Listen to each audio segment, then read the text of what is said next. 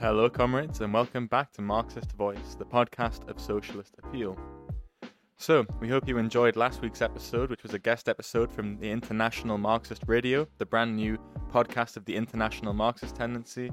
There are now two more new episodes on the International Marxist Radio one on the Spanish conquest of the Americas, and another on the situation in Peru.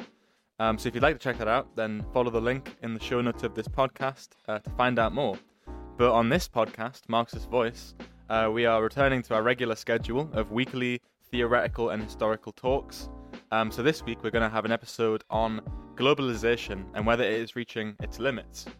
20 years ago, the ruling class confidently proclaimed the era of globalization. According to them, free trade and deregulation would lead to a new epoch of prosperity.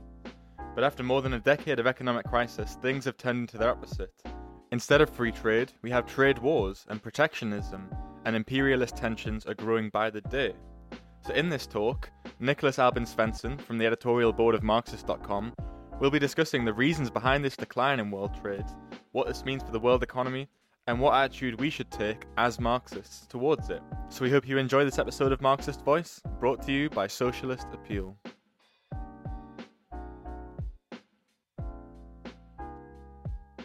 Um, I've, I've, been given one of these titles uh, with a question mark, um, but really there's only one answer to this question, and everyone knows the answer to this question already before we start, so hardly going to bother to answer it. Um, but the question is, is this the end of globalization? And uh, the answer is, uh, I would say, no. Uh, and there's not really any doubt about that. Um, I think what we need to do today, or in this session instead, is to try to understand uh, why there is an end to globalization and what this means.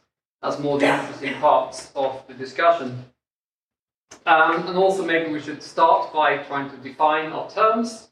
Uh, and in this, uh, I will be using the term globalization. Um, I think that's the reason why it was put on the agenda, is to denote a very specific thing.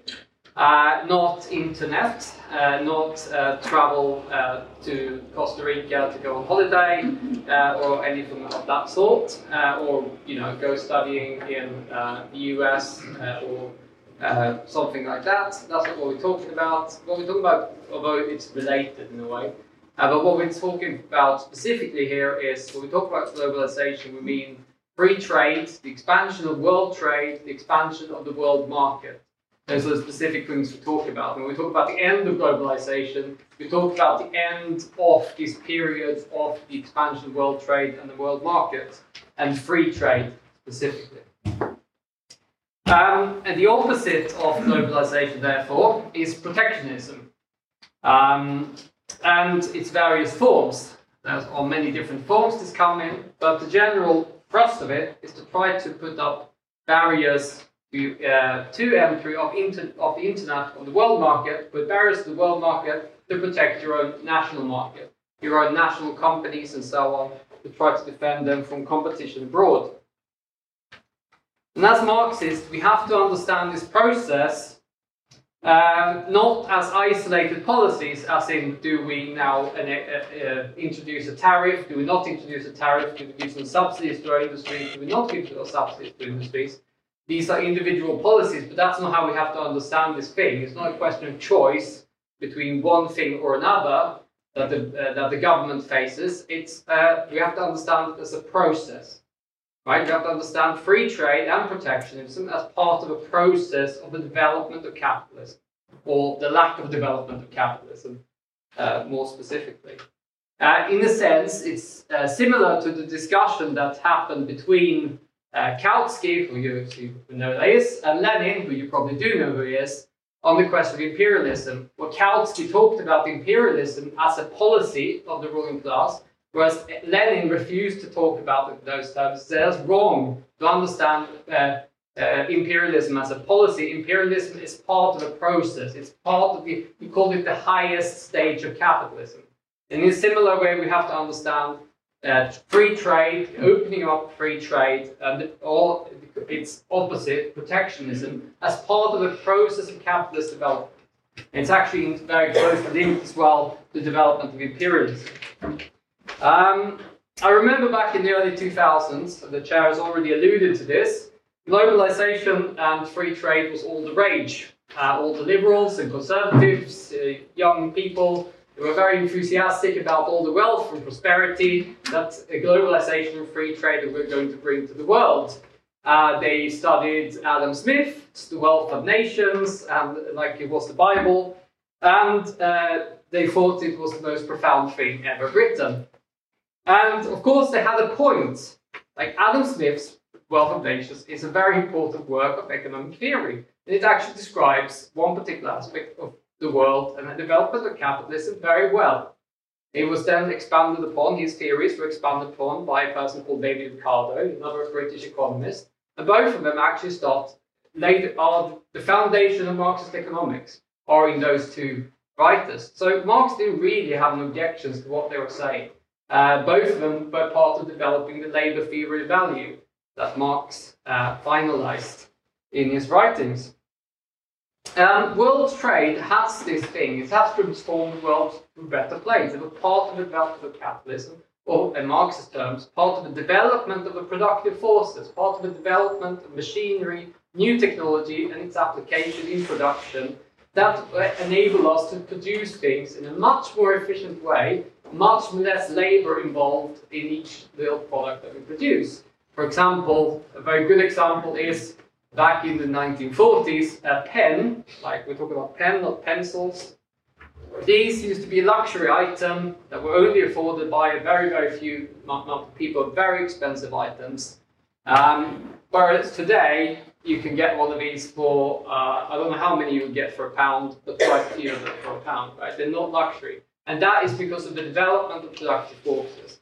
And as part of that, one of the necessary components of this massive development of productive forces was the development of world trade.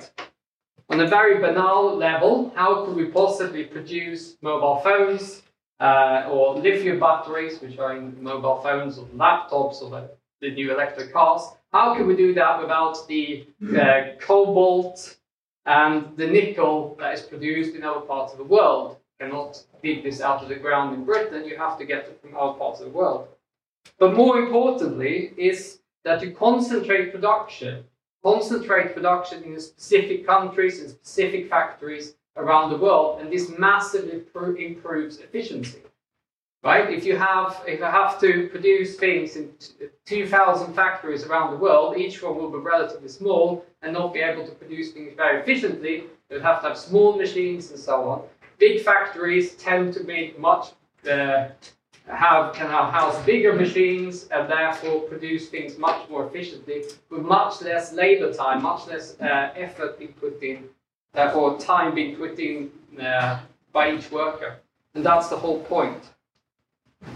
The cheapening of raw materials is also done by producing in those countries where it's easier to get hold of them. So, for example, it doesn't make so much sense to dig oil out of uh, from shale uh, oil production in the United States, which costs sixty dollars a barrel to produce, when you can dig it out of the ground in Saudi Arabia for five dollars per barrel, right? In, in a sort of completely free, uh, in the situation of completely free trade, you wouldn't be doing that.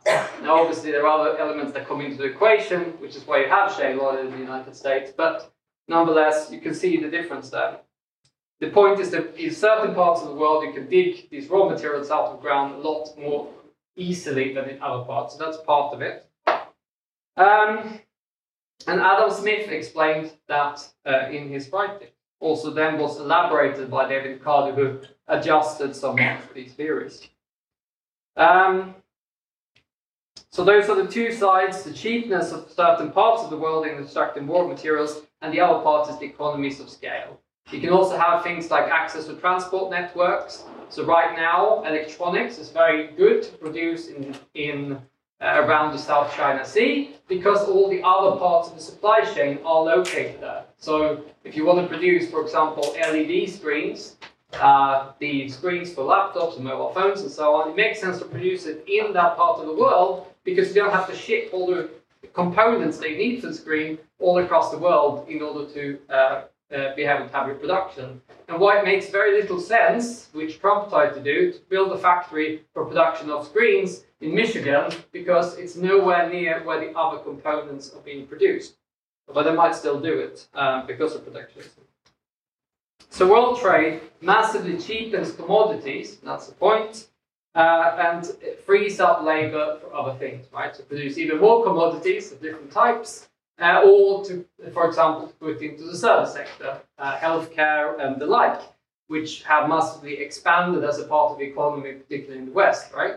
So you look at the number of workers employed in industry in uh, the West, uh, uh, they are far fewer as a proportion of population, but they're producing far, far more than they did 50 years ago, and more service sector like healthcare, uh, social care, and so on is taking up a bigger share the workforce, and that's quite. We actually would like it that way. I think we would like to spend more money on, on making sure that rather than us uh, or taking care of each other. We couldn't. I, I'm not very fond of the idea of putting a machine to take care of our elderly or a robot or prefer that to be done by humans, whereas I don't have a problem with a robot producing my mobile phone, if you understand what I'm getting at. Now, the whole uh, period after the World War II saw a massive expansion of world trade, um, starting in the 1950s and the 1960s, but even more so after that, actually. Uh, in 1970, the ratio of world trade to GDP, so you take the the amount of world trade or the value of world trade, and you compare it to the size of the world economy. So the world trade was 13% of GDP. So approximately one eighth of all production was meant for export. Um, and uh, by 1980, this had uh, reached 21%. Then in the 1990s, there was another burst of growth and it hit 24% by 2000. No, sorry, uh, at the end of the 1990s, it had reached 24%, and it, before the crisis of 2008, it had reached 31%. So almost one in every three goods or services were produced for the world market. I suspect the proportion of goods produced for the world market is higher and services a bit smaller, but regardless. You can see the development there of the world trade, right? So the world trade plus much, much bigger proportion of total economy in the world and that is precisely the phenomenon which we describe as globalization. Alongside this kind of economic development, which obviously helped facilitate this economic development, came the political or diplomatic development, which was the various agreements around free trade. So we have the general agreements on a general agreement on tariffs and trade, or GATT, which was signed in 1947 by well, by 1949, 20 countries were involved in general agreement of tariff trade, um, and this was followed by a number of other agreements to reduce tariff barriers. Uh, uh, particularly then we're talking about the West, so between uh, Britain and France and United States, um, and so on, other European countries. Um, this was there were multiple more agreements in the 1950s and 1960s. The membership, the number of countries involved in the, in the GATT agreement or agreements, so it went from 20 in 1949 to 37 in 1959 to 75 in 19, by 1968. And but, but by the time when GATT uh, was uh, absorbed into the new World Trade Organization, that's 1994, it's 128 countries and uh, that's not half of the world, but uh, but that's that's that is half of the world's countries. But I suspect I don't have the population statistics, but I suspect that it's a far bigger share of the world population uh, than than the world economy than is particularly. Um, that was then covered by this general agreement of tariffs and trade. They also then in 1994 replaced, or rather they put they added a number of agreements to the GATT agreement. Um, for example, they added one on services, one on government procurement or government purchases, and formed the WTO. That was also included dispute resolution mechanism, which you might have heard about, where countries or companies can take other countries to court for their particular measures and so on. It never worked particularly well, but we produced a document I wasn't around at the time, but uh, nonetheless, I found a document in our archives or on our website. Um, explained this process. The fact that we have entered an entirely new situation on a world scale is shown by the changed role of world trade. The massive development of world trade in the period 1948 to 1973 was one of the main reasons for the post war upswing in world capitalism. This enabled capitalism, partially and for a temporary period, to overcome the main barriers to the development of the productive forces, that is, the nation state and private property. Now, this introduces an interesting question here. What role does the nation state play in all of this? So I'm going to delve into this question a little bit. Um, now, when capitalism first emerges out of feudalism, uh, it emerges as a national market. So, capital, one of the, uh, the tasks of the bourgeois revolution is the creation of the national market. Before that, you have lots of local, regional markets, uh, which are controlled often by feudal lords and so on. There can even be tariffs, this was the case in Germany, famously. There were tariffs between different parts of Germany. So you travel from one town to the next, and you will have to pay a tariff just to travel between those two things. So obviously, the first task that capitalism set, or the bourgeois set themselves, is to abolish all these barriers within one nation. So to create a national market, that was the task they set themselves. And this overcame then the regional feudal limitations uh, to the development of productive force. So you can develop productive forces then within a national framework. But what this means also is that it become eventually get a national price for a product, i.e., a product costs a certain amount of thing to buy because there's a national market. So it has to harmonize the prices in different parts of the country. And you get this kind of free flowing trade between these different parts where you buy parts from different parts of the country in order, uh, and they're all the different producers in different parts of the country compete against each other. This is the national market.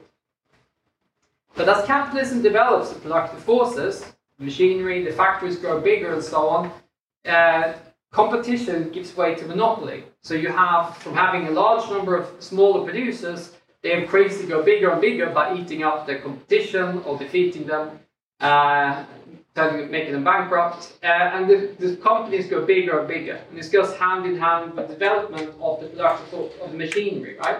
So bigger and bigger machinery costs more and more money, therefore makes it harder and harder for smaller, less capitalized companies uh, to uh, compete and also for new entrants. So if you want to start uh, a, a, new company in the mid 19th century or uh, to produce uh, textiles, you do not. It's not enough anymore to buy some hand looms. You know, looms you use your hand. I don't know exactly what they look like, but you know what I mean.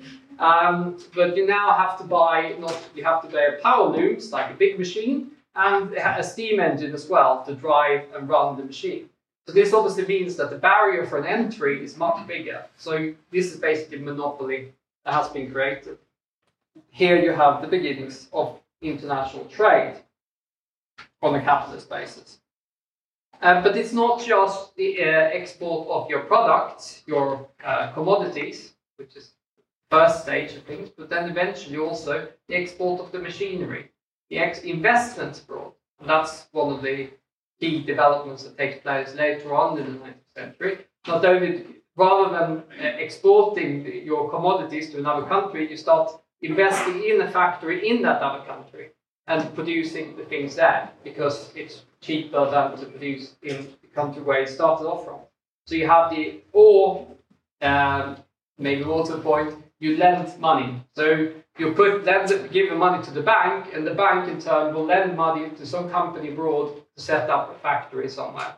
Uh, and this is part of the, you have the process of uh, development of finance capital. So all the big profits that are made by the monopolies in Britain wound up in the British banks. The British banks then start lending the money to Russia or other countries in order for them to build factories to make profits in these countries and then pay back in interest some of the profits that have been made in Russia or wherever it is. So then have you can see here the start of the world markets with commodities and then eventually winds up being capital or money uh, that is uh, expanding and being, you know, spreading across borders.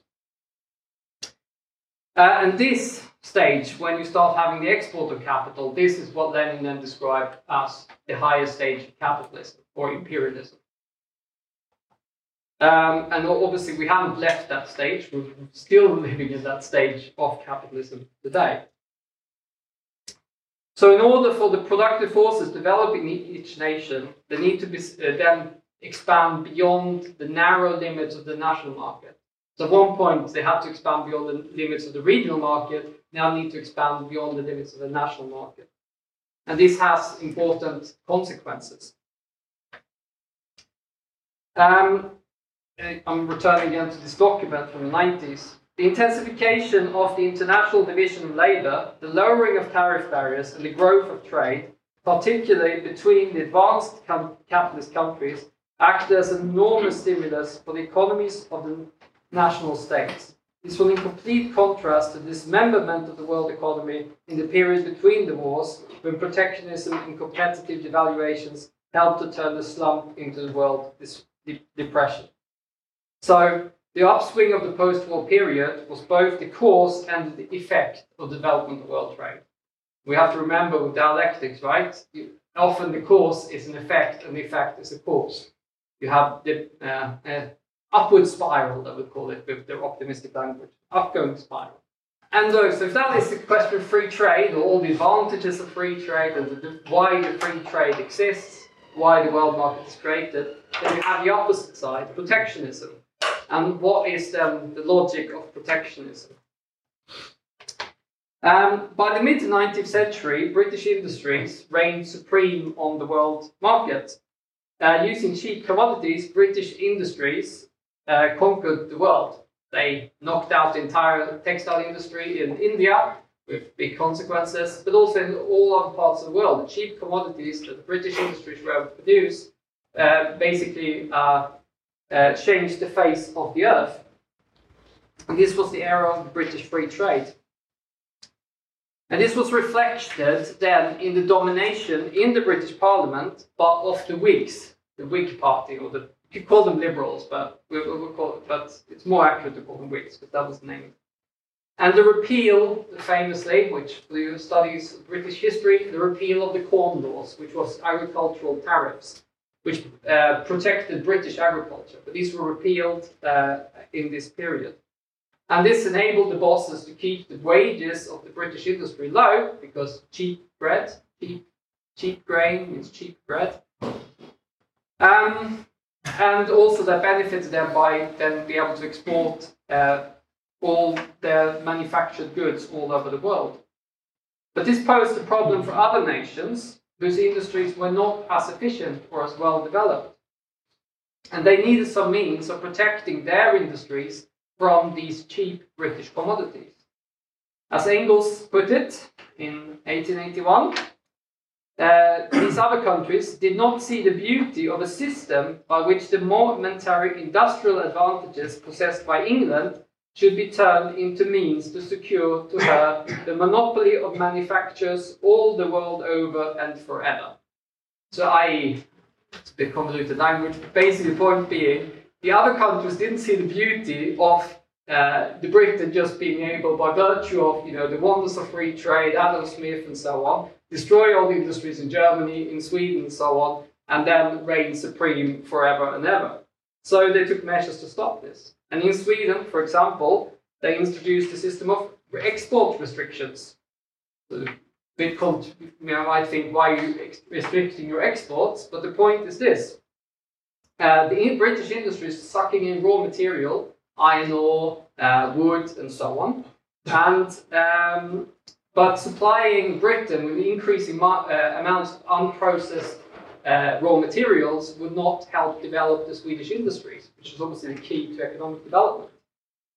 So they put barrier, they put restrictions on how much unprocessed raw materials were was allowed to export. They even banned a number of uh, uh, raw materials to be exported to force the develop, the processing of these, like the steel, making of the steel, the making of the uh, paper, the making of the boards, and so on, forced that processing to take place in Sweden, and therefore they could then develop the Swedish industries. And when Swedish industry caught up by the mid, mid to late 19th century, they then uh, lowered these restrictions and they were able to compete on par with the British industry. Similarly, the in the US Civil War, the South, uh, in the, or the southern state, the Confederacy, they were advocates of free trade because they wanted to export cotton without restrictions to, to the um, cotton mills in Lancashire in England, um, whereas the North were the industrial heart of uh, United States was. They wanted to have uh, protective barriers to protect themselves against these very same uh, British uh, industries. So uh, this was part of the whole struggle in the Civil War, obviously. Well, the whole key question in the Civil War was the cotton trade, and linked to that, the question of slavery. By the end of the 19th century, or rather the slavery linked to that, the cotton trade, put the cart before the horse. By the end of the 19th century, British industries were no longer dominant, and this changed. They were facing increasingly stiff competition abroad, particularly from Germany and the United States. And now this changed politics in Britain, and you have the turn to the Tory party, Conservatives as they're called today. Um, the Tory party, who was then the advocates of protectionism, and they gained back power in the British Parliament towards the end of the 19th century. And in the British Empire, this played out in what was known as the imperial preference, whereby you would give preferential access to goods or commodities that came from other parts of the British Empire. This was introduced in Australia, in Canada, and a number of other British colonies in this period. Effectively, thus barring the United States and or at least restricting the, uh, the access to these substantial markets, which remember the British Empire was by far the biggest, restricting the access for German and uh, US industries to these markets. So this was an important part then in why German industries, who had emerged uh, and had found the limits of the national market, German industries who now needed to export abroad, they needed to find markets for their goods abroad, but they had no colonies. And this comes then the idea which was formed in the German ruling class of the need to redivide colonies in the world uh, between the different powers, and Germany, of course, getting a bigger share, so that they would get a share of their uh, of the markets. Um, yes, and this is also this is also the period that we're talking about is when Lenin describes as imperialism, the highest stage of capitalism, and when the world was divided between the imperialist nations.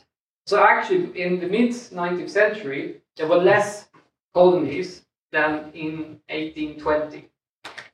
So the number of colonies in the world was actually declining all the way until about 1860, 1870, when then suddenly there's a massive increase and the uh, the British and the French in particular, but also Germany a little bit later on, they start dividing up the whole world between themselves, in particular Africa.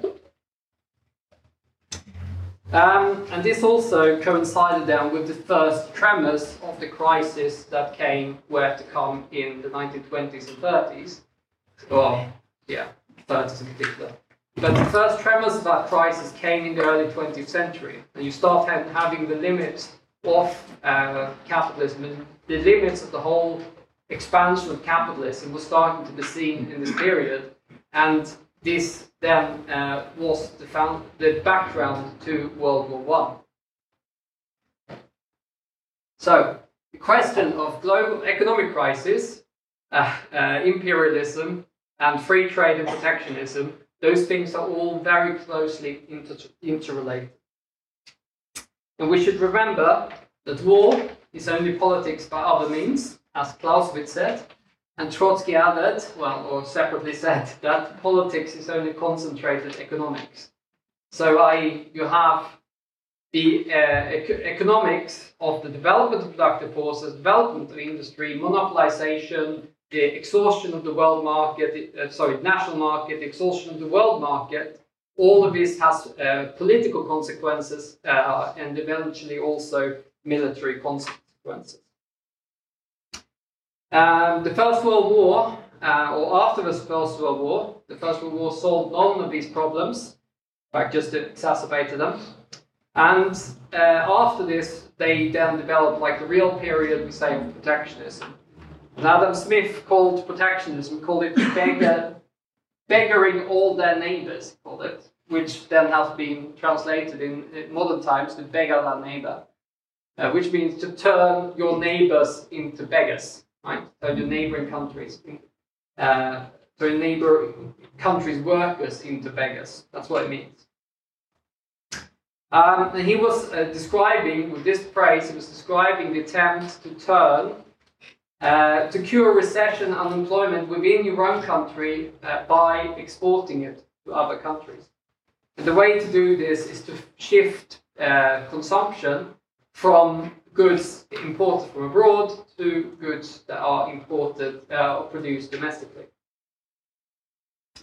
Um, of course, in conditions of recession or even more depression, these contradictions are massively exacerbated. So you have the problem of unemployment is exacerbated, the exhaustion of the world market, domestic market, all these problems are massively exacerbated in a period of economic crisis.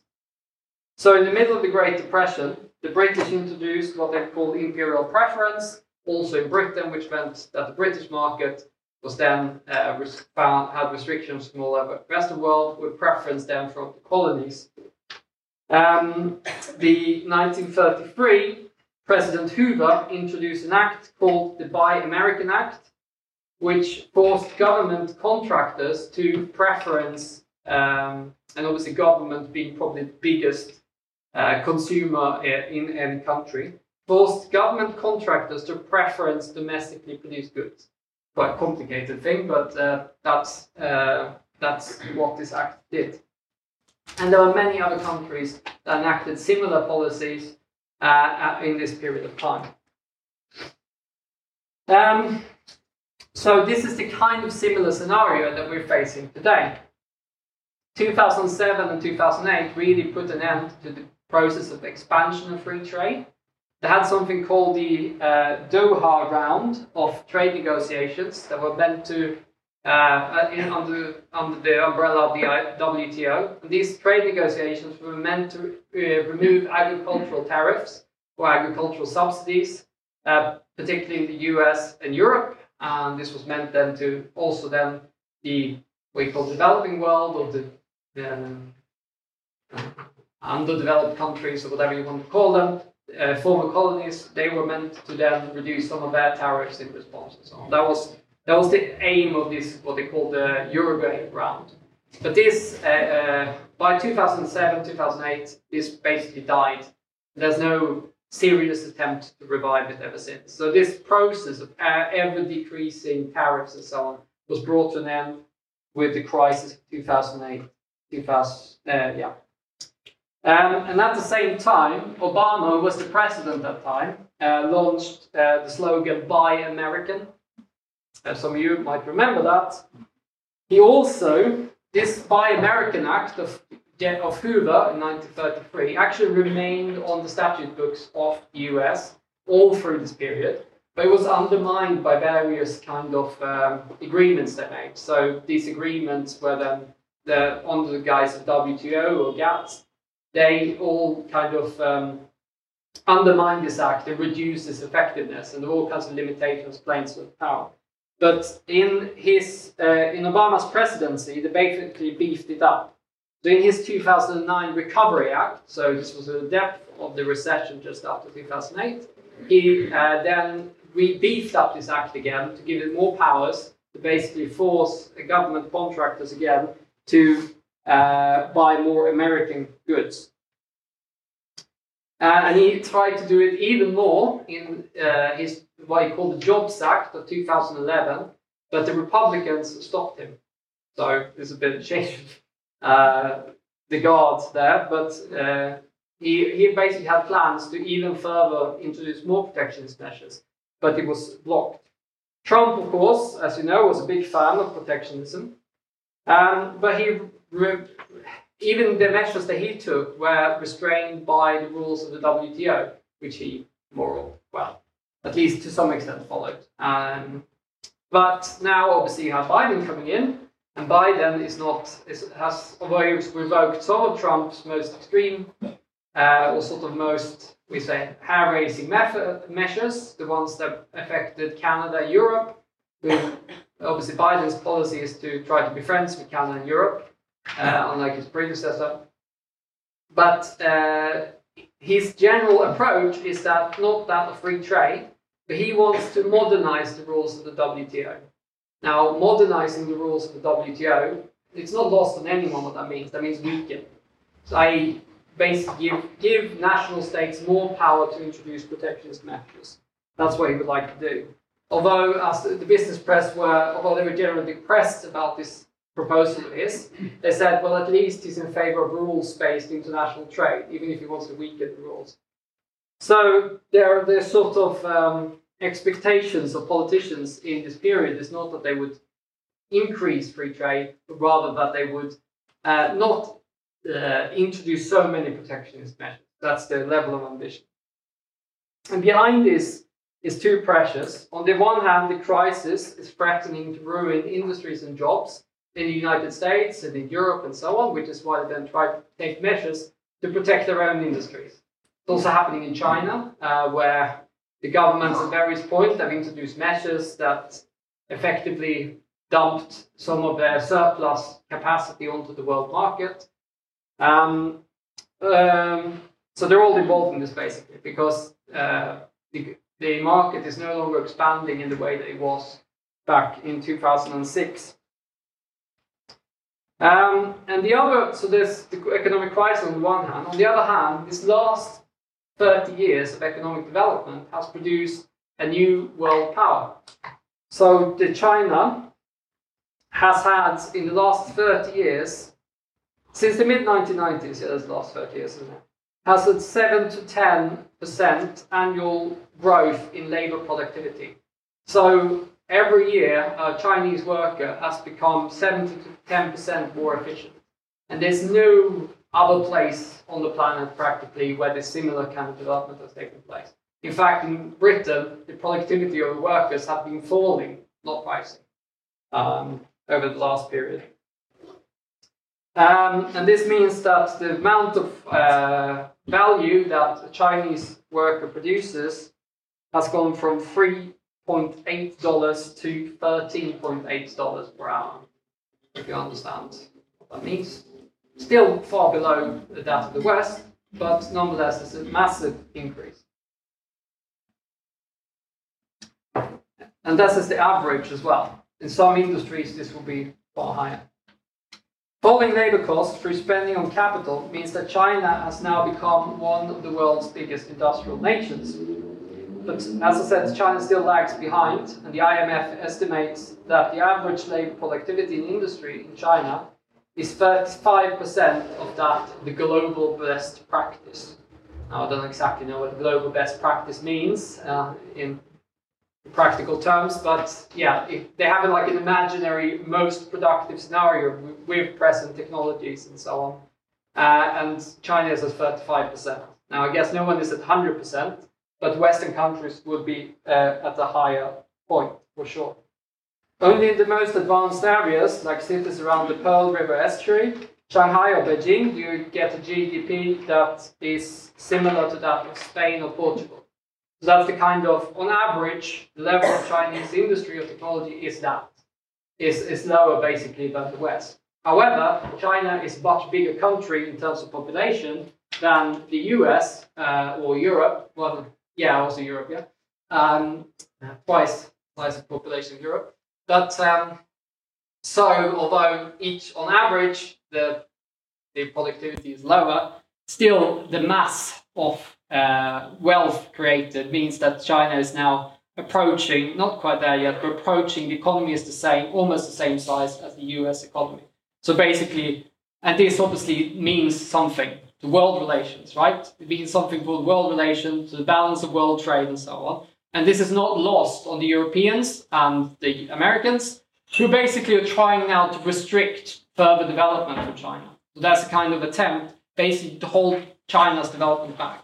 And what particularly provoked them uh, provoked, maybe wrong word, but what particularly got them worried was the the plan of I forgot what it's called. It's the uh, it is the industrial plan. It's called China 2023, 2025. What was it? Or something like that. Uh, it's like the industrial plan basically, which included China developing a world-class semiconductor industry, aerospace industry, and I, the third one I've forgotten. Uh, anyway, the three key kind of growth fields in the world economy, key important industries without implications for all kinds of other things, including military purposes, of course. So, and this was a big warning sign then to the um, Americans and the Europeans who started thinking, well, actually, China might not just be this sort of uh, country we can treat paternalistically and invest and get some profits from, but actually this would become a serious contender. Oh, 3G is the third element, right? Starting to run out of time here. I'm turning into Fred Weston here. Fred always runs over. It's a law of nature. Um, now, the US remains, however, of course, the superpower. Its military expenditure is more than more than twice that of China. It's also more than all. So if you have US are spending most on its military, they're spending more on their military than the next ten countries combined, right? So the US remains supreme on a world scale. We shouldn't forget that. But it comes to a country, consider a country like Taiwan. Obviously, this question of the balance of power between the US and China has some rather important implications. Because Taiwan is the country for producing semiconductors, which are the component for every electronic device we have now. It's the only country almost, 92% of the smallest semiconductors, of 4 nanometers or less, are produced in Taiwan. So if, for example, the US were to embargo or US were to embargo China, block China's access to these semiconductors, that would have tremendous uh, implications for Chinese industries and the military as well. Just like the US had just done with, and US and Europe have just done that to Russia. So US and Russia now, uh, US and Europe now sanctions any company that will sell semiconductors to Russia. And the Chinese government are looking at this and they're thinking, well, look, if they can do this to Russia, they can do it to us. Now, what does that mean for Taiwan? It means that it sharpens the struggle over this island, which is producing these semiconductors. Uh, who will be the ones that be able to control economically or politically this island? Because this is where you get your semiconductors from, which is the key to everything. Uh, and so uh, this is what this, the context of uh, Nancy Pelosi's visit to Taiwan was. It's also why the Chinese responded so strongly. Uh, there is a political element to that, you know, the need to sort of shore up your own uh, support and so on, but it's economically of crucial importance at this moment in time. And speaking of barriers to entry, the Chinese, uh, the Taiwanese semiconductor manufacturing company, which is this company that produces 92% of the smallest, their expansion plans over the next five, 10 years includes $100 billion worth of investment. So you can imagine the level of investment that is needed to maintain these kind of industries. Obviously, both China now and the United States and Europe, they're all struggling now to build up their own semiconductor industries, their own chips manufacturing industries, in order not to be so reliant on Taiwan. Now, this is the end of globalization. Because you can no longer rely uh, on the uh, world trade, the world market for the supplies of your own industries. For example, if China were to blockade Taiwan, which militarily, which it could very well do, it's got the capability to do that. It's not far from the Chinese coast. Um, if it were to do that, block the entire uh, European and US industries from accessing the, these semiconductors, then the consequences would be tremendous for uh, the economies of Europe and the United States. Now, it might never do that, but the threat might be sufficient, right? So these, uh, these, this then mean that not just for so these countries then feel like, well, look, we got to do something. China need to feel like, well, we got to do something. Russia feels we got to do something. So all of them need to produce or they build their own national industries. So you're destroying basically rolling back on the world market. You can no longer rely on the world market. Every single company will be thinking the same thing. Intel will be thinking, well, look, we need to re, re. Uh, they had used to have their own chip plants. They're thinking, right, we need to um, uh, build a build rebuild our uh, we say our uh, chip making uh, productive capacity. And I think they've been given some ten billion dollars or something from the American state in order to start this process. Uh, I think the CEO of Intel spoke publicly about this and he said we should produce the entire supply chain should be inside the borders of the United States. Uh, that's what he said. Uh, I think it's utopia, they're never going to achieve it, but uh, you get the gist of where they're trying to go. And all this will have consequences for the cost. Precisely what Adam Smith and Ricardo and others, economists, are saying, also, you know, the neoliberal economists, as they call it, they all said, look, all that is happening if you introduce protectionist measures, it's going to make everything more expensive, right? You're going to reduce the efficiency in the world economy. It's going to basically sink you. It's going to uh, lead to a depression or uh, a collapse in the economy. And they all know this. It's not uh, rocket science. Uh, they all read the textbooks, at least most of them. I'm not sure about Liz Truss, but um, uh, or Donald Trump either. But you know, they know this is taking place, but yet they cannot stop this process from taking place. That's also why we shouldn't conceive of free trade or protectionism as a policy, but it's part of a general process. And at the heart of this um, uh, crisis that's taking place in world relations and world trade lies the crisis of capitalism that started in 2008. What position so, and the consequences will be obviously the other thing they're facing right now is the problem of inflation.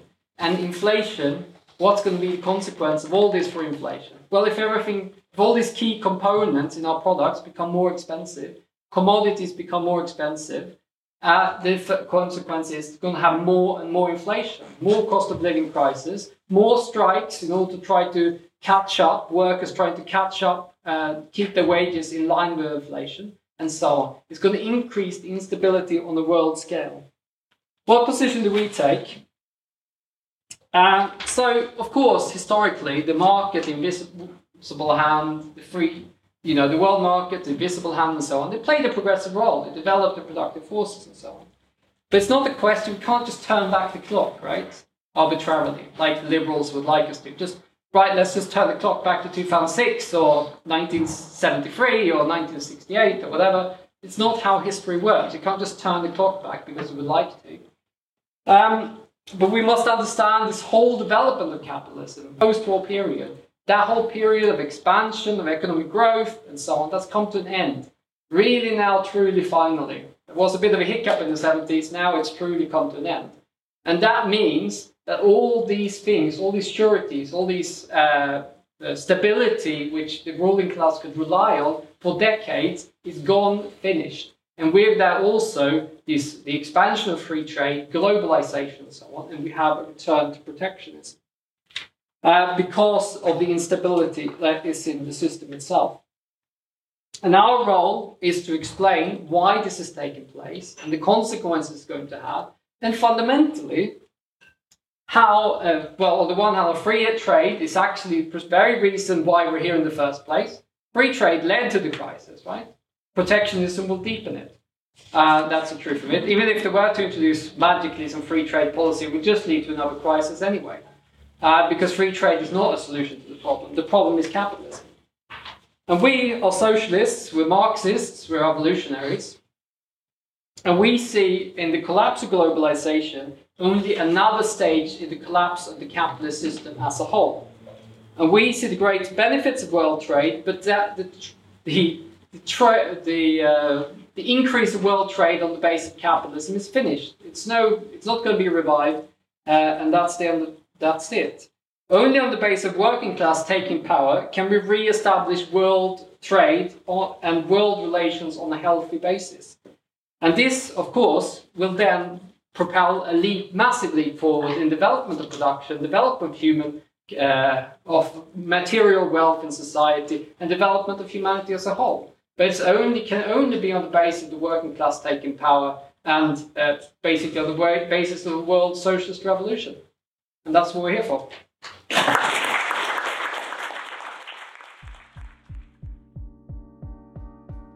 That's it for this week's episode of Marxist Voice. Thanks very much for listening. And before you go, just some quick announcements to make. As always, if you agree with what you heard in this discussion and you want to find out more about the ideas of Marxism and get organized in a revolutionary organization, then I would encourage you to get involved with Socialist Appeal and the International Marxist Tendency. If you'd like to reach out to a group of Marxists near you, then we've got branches across the country and sections across the world. So by all means, please do get in touch with us using the link in the show notes of this podcast.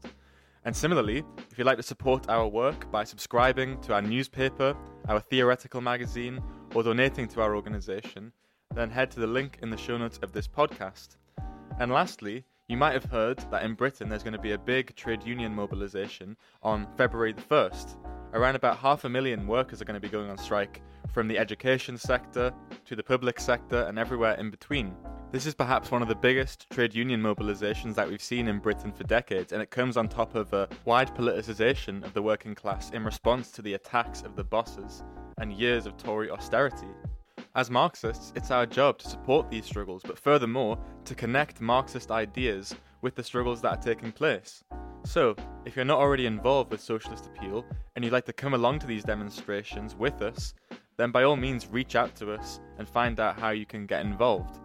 And with that, we'll bring this week's episode to a close and make sure you stay tuned for more weekly episodes covering Marxist theory, revolutionary history, and current events. Thanks very much for listening to Marxist Voice, the podcast of socialist appeal.